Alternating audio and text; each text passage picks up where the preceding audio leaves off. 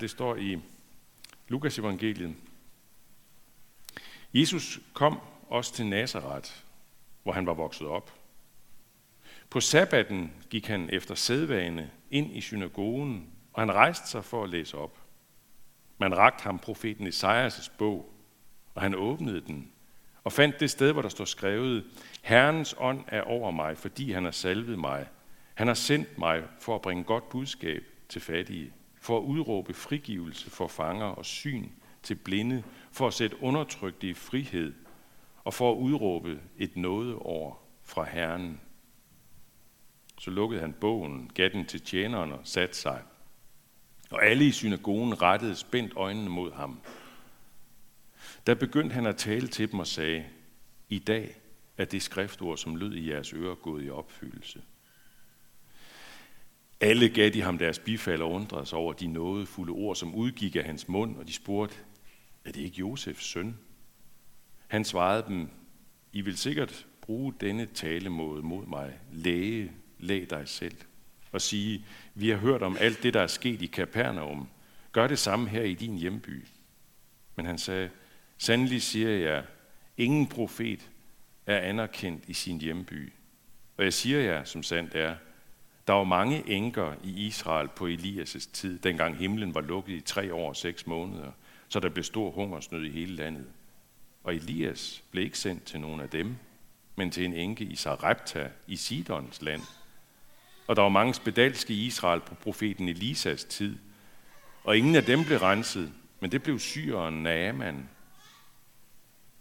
Alle i synagogen blev ude af sig selv af raseri da de hørte det. De sprang op, jo ham ud af byen og drev ham hen til kanten af det bjerg, deres by var bygget på, for at styrte ham ned. Men han banede sig vej imellem dem og gik. Jeg vil godt begynde med en detalje her i det teksten, som måske ikke øh, umiddelbart falder os i øjnene, nemlig det med, at, at øh, der står direkte ham Esajas bogen, og så åbnede han den. Så åbnede han den. Øh, det er lidt sjovt, at der står åbnet. Det er ikke umiddelbart det ord, jeg ville synes var mest oplagt at bruge om det, der sker, fordi det, han får, det er jo en bogrulle. Og åbner man en bogrulle, man tænker jo mere sådan en bog, ikke også, når man åbner en bog, men en bogrulle, den ruller man jo ud. Nå, men det er i hvert fald det, der er situationen, ikke? Han får den her bogrulle, og øh, sådan nogle, nogle bogruller der, de øh, var som regel en 20-25 cm i bredden, og så kunne de være, altså var de normalt op til 9 meter lange. Esajas' bog er en lang bog, godt forestille sig det 9 meter. 9 meter bogrulle. Øh, og, og Jesus øh, er, må rulle meget op faktisk, eller de har gjort det for ham, hvad ved jeg. I hvert fald så er vi helt hen omkring det, det, den aller sidste del af Esajas' bog, i det som Jesus læser op af og, og begynder at, at prædike ud fra. Så der har været rullet meget der. Det er sådan, at øh, meget tidligt i kirkens historie, altså efter år 0, ikke? efter øh, når vi kommer hen forbi der omkring år, år 50 og videre frem, så øh, sker der det, at man meget hurtigt øh, går fra at bruge bogruller. Man kom jo fra den jødiske sammenhæng, ikke også? Men man går fra at bruge bogruller til at bruge det, der hed dengang kodex, som i virkeligheden er øh, det, som, som i, vi i dag vil kalde for en bog, hvor trykkeriet jo ikke lige opfundet, trykkerikunsten var ikke opfundet, men, men stadigvæk, man skrev bøger i hånden, ikke? Men, men bøger faktisk, som man kunne blade i. Sådan som, som sådan en der, ikke? Og, og øh, sådan en bog der, som man kan blade i, det er jo øh, noget anderledes end en, en bog, der rulles op. En, en bog, der rulles op, vil opleves mere som en sammenhængende tekst. En tekst, som, som hænger sammen fra, fra ende til anden, og som man, man måske også vil være tilbøjelig til faktisk at mere læse i sammenhæng. Mens en bog, man kan blade i, så kan man også blade, blade om på side 127 på to sekunder, ikke også? Og så kan man læse lidt der. Altså man kan springe lidt mere i teksten. Man kan springe meget mere i teksten, faktisk. En bog er i princippet et opslagsværk. Den bog, den bibelbog, som vi kender øh, og benytter os af, det er jo også sådan, vi bruger den. Ikke? Vi springer jo rundt i den. Bare, tag bare for eksempel de her øh, tekster, vi har i løbet af kirkeåret, eller bare som i dag. Ikke? Ja, det var sådan et pluk fra det gamle testament, og så var der noget fra Romerbrevet i det nye testament, og nu har vi hørt noget fra Lukas evangeliet. Tre hurtige spring rundt i den her bog. Ikke? Øh, faktisk var det sådan i de, i de første par århundreder af kirkens øh, tid, øh, at man fortsatte den jødiske tradition med at læse fortløbende ved gudstjenesterne. Altså man læste, man var måske, måske for eksempel i gang med Esajas' bog, så læste man øh, nogle kapitler der, og så næste søndag, så fortsatte man simpelthen, indtil man var færdig med Esajas, og så gik man videre med Jeremias og, og, og så videre. Ikke? Øhm, nu skal man måske ikke lægge alt for meget i, i forskellen på en bogrulle og en bog, men det er lidt tankevækkende, at, øh, at nu har vi levet i vores kultur i cirka 2000 år med, med bog, med, den bog, med bogen, som vi kender den. Og folk, der beskæftiger sig noget med, med det her, de siger, at vi har bevæget os mere og mere i retning af at ville læse kortere og kortere tekster. Og det sjove er, at jeg kan faktisk registrere det i min egen levetid. Jeg er ikke flere tusind år gammel, men jeg kan godt registrere det alligevel. Der skrives jo, der skrives stadigvæk lange romaner og lange fagbøger, det gør der, men det er helt tydeligt, at, at kapitlerne bliver kortere, og ikke mindst, at kapitlerne er underdelt i små afsnit. Øh, jeg, jeg er lige i gang med at læse uh, Tom Buk-Swientys uh, øh, uh, bog om Karen Bliksen i Afrika. Jeg anbefaler den, det er en fantastisk bog. En fed bog, 700 sider. Uh, men den har sådan relativt korte kapitler, og i hvert fald alle kapitlerne er underdelt i bitte små afsnit, sådan jeg kan nøjes med at læse en halv side eller en anden side, så kan jeg lægge den frem, fordi nu er der en, faktisk en pause i teksten, og det passer mig rigtig godt. Hvorfor passer det mig rigtig godt? Det er der sikkert flere grunde til. Men en grund er faktisk, at jeg meget hurtigt bliver grebet af kedsomhed. Jeg har faktisk svært ved at blive øh, ret længe ved, ved noget. Øh, sådan blive hængende længe ved for eksempel læsning. Kan det sagtens være, at der er flere af jer, som har det helt anderledes med det, og kan sidde i timevis og læse i den samme bog. Og det kan faktisk hænge sammen med, fordi I er meget yngre end mig, mange af jer, ikke alle sammen, mange af jer, øh, så kan det hænge sammen med, at I er vokset op i en tid, I er simpelthen vokset op med internet, med mobiltelefon. Og folk, der, der beskæftiger sig med det her tema, de siger, at der sker det, der sker faktisk det, man kan registrere det, at folk, der, der måske ikke mindst med internet, med, med, med mobiltelefonen, læser på mobiltelefonen, der sker det, at der bliver længere og mere sammenhængende læsninger. Ja, det er nærmest som bogrullen. Det er næsten Øh, bogstaveligt som bogrullen, fordi man jo man scroller ned igennem teksten der på mobiltelefonen, og vil i virkeligheden være tilbøjelig til at læse den sådan fra ende til anden, snarere end hurtigt at blade fra side 1 til side 171. Nej, men man, man, man læser ligesom ned igennem teksten. Altså, hvad har vi? Den lange teksts genkomst. Den lange øh, læsnings genkomst.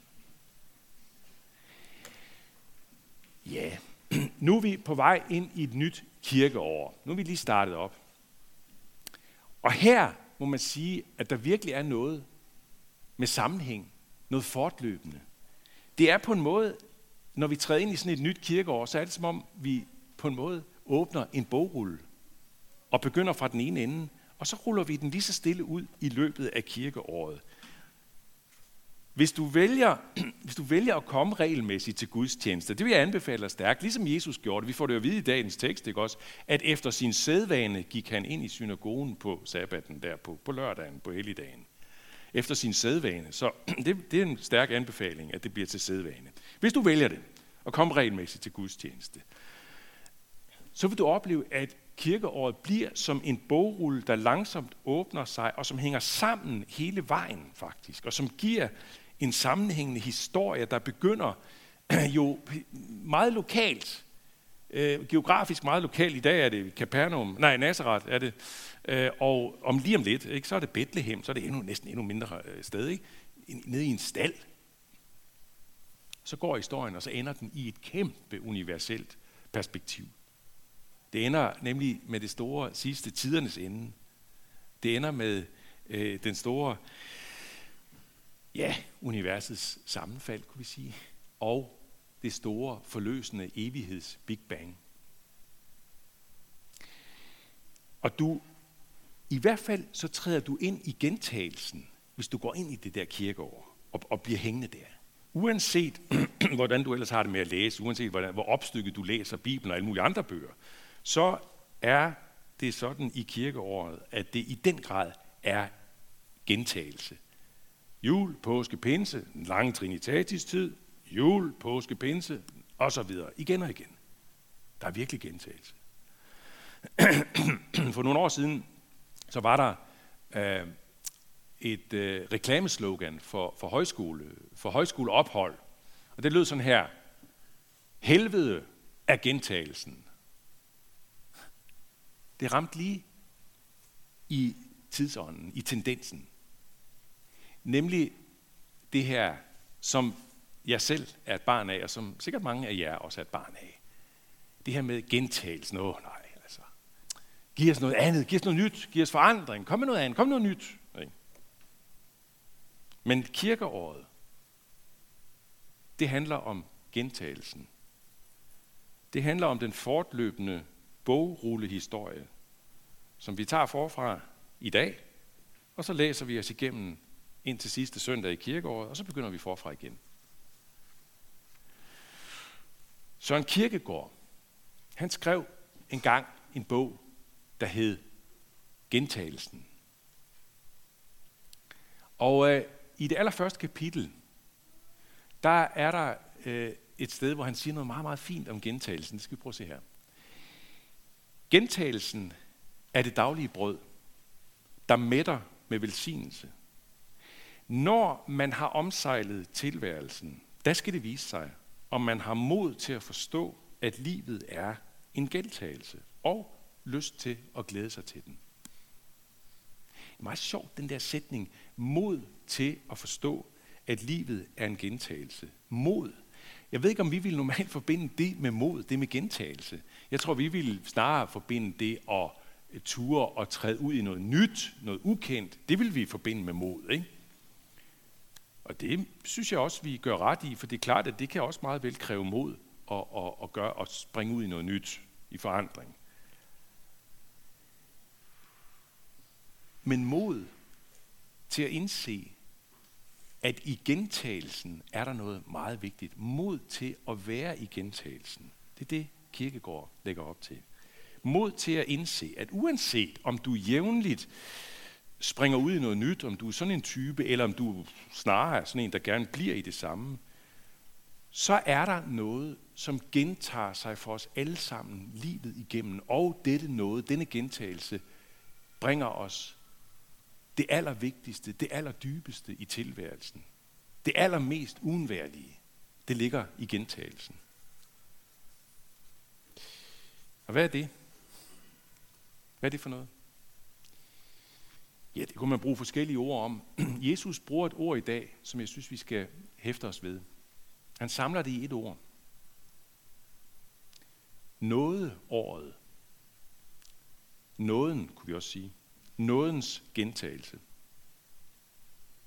Hvem kan leve uden noget og barmhjertighed og tilgivelse? Uden følelsen af at blive anerkendt, fagnet, accepteret og elsket på trods af alle fejltagelser, forsømmelser og mangler osv. Hvem kan klare sig uden det? Jeg har faktisk tænkt på, om det kan være endda sådan, at vores trang til forandring frem for gentagelse, at den her trang til forandring, at den også kan hænge sammen med, og med, med at vi, vi i, i forandringen håber, at vi kan møde nye anerkendelser, nye former for kærlighed og tilgivelse osv. At, det, at, det kan, at forandringerne kan give os det, som vi har så fundamentalt behov for. Blive fanget, blive fagnet, blive elsket, blive accepteret. Trods, trods alt. Nye mennesker, ikke? For nogen faktisk måske nyt ægteskab. Man søger ny kærlighed og fagnelse i et nyt ægteskab. Nye rammer osv når man ikke rigtig synes, man får mere i de gamle rammer, i de gamle relationer. Men Jesus siger i dag til os, I har brug for noget året. I har brug for nådens gentagelse gennem hele året. Søg anerkendelsen og tilgivelsen og kærligheden og accepten et andet sted, end i alle dine anstrengelser for selv at skaffe dig den, for eksempel ved ved, ved at, at, at, at ændre retning og forandre og skifte spor og sådan der. Ikke? Søg det et andet sted. Det er ikke, det er ikke et udsagn om, at vi ikke må, må søge forandring. Der kan være god grund til det. Men søg det, du har fundamentalt behov for. Nåden og tilgivelsen og barmhjertigheden. Søg det, ja, søg det i nåden. Søg det i Guds ubegribelig store og grænseløse nåde. Kan det tænkes, at vi, at vi omsejler tilværelsen, for nu at bruge det her udtryk fra, fra Kirkegaard fra før, at vi omsejler tilværelsen for at, for at finde fred i sjælen. Fred med mig selv, fred med mine omgivelser, fred i mine relationer, fred med Gud. Kan det tænkes, at rigtig meget af vores knoklen rundt i livet, at det handler om at finde fred i sjælen? Vil gerne øh, læse noget fra en bog, som jeg holder rigtig meget af, en lille tynd bog af Timothy Keller, som sikkert mange af jer ved, hvem er. New Yorker-præsten Timothy Keller har skrevet en fantastisk fin lille bog om den her lignelse, Jesus fortalte om de to fortabte sønner. Og der siger han blandt andet følgende. Af vane og instinkt leder vi efter noget ved siden af Gud og hans nåde, som grundlag for vores retfærdiggørelse, håb, værdi og sikkerhed. Menneskelig anerkendelse, succes i arbejdslivet, magt og indflydelse, familie og klanidentitet. Alt dette tjener som vores hjertes funktionelle friværdi, snarere end hvad Kristus har gjort. Jesus siger til os, stop med din jagen efter fred, din omsejling af tilværelsen efter fred. Jeg har det til dig, siger han. Det ligger lige foran dig. Det ligger her i det nye kirkeår, i det nye nådeår. Du må få det hver dag af mig nåden. Nådens gentagelse hver dag. Værsgo, du må få det. Da Jesus sagde det der ord nådeår i, i synagogen i Nazareth den der lørdag, der øh, er det helt sikkert, at det med det samme har fået antennerne helt ud hos dem alle sammen, der sad dernede. For de kendte nemlig begrebet fra det gamle testamente.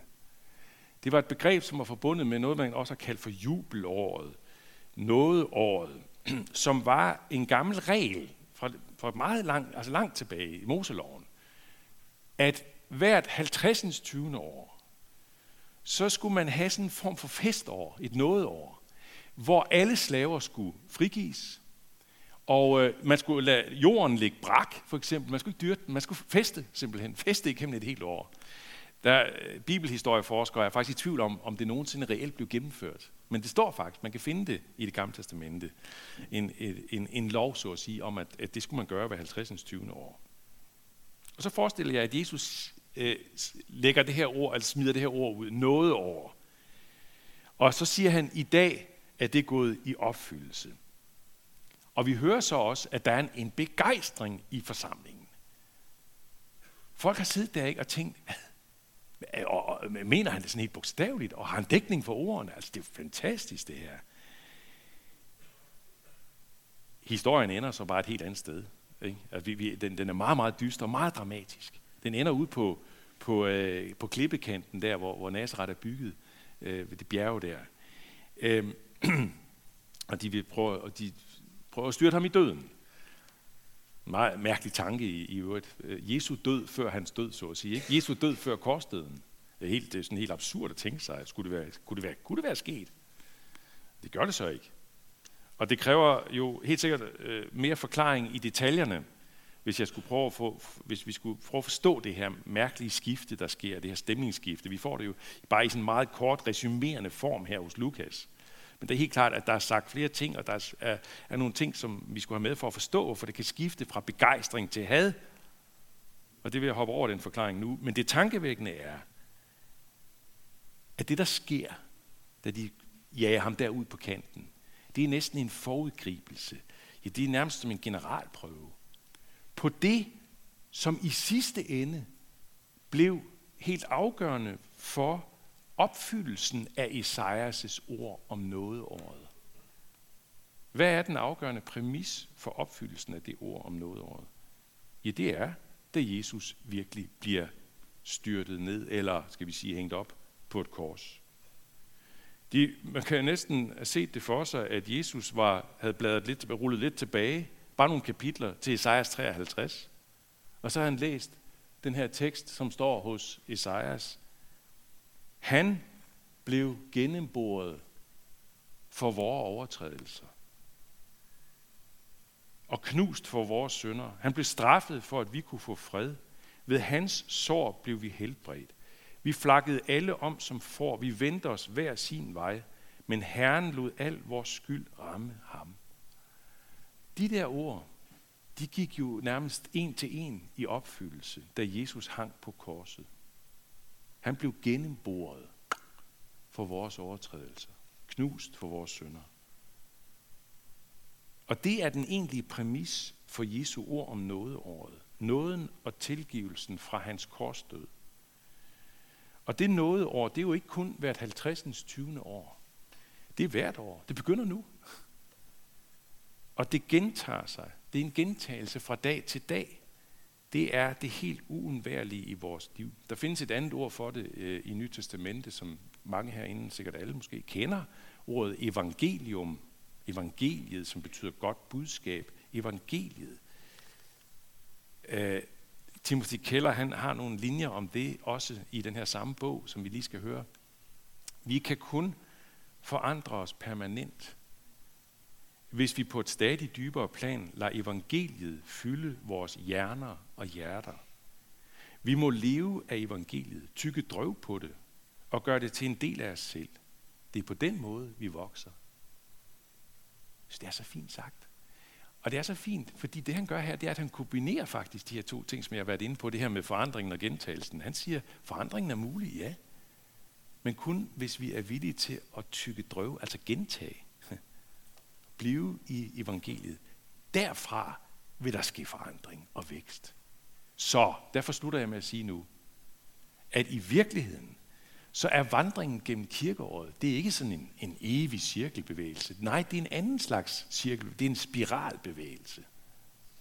Vi gentager, vi, der, er meget, der er rigtig meget gentagelse, men det er en bevægelse opad og opad, hjemad, med nåden som foretegn. Og derfor så siger vi, lov, tak og evig ære være dig, hvor Gud, Far, Søn og Helligånd, som var, er og bliver en sand treenig Gud, højlovet fra første begyndelse, nu og i al evighed. Amen.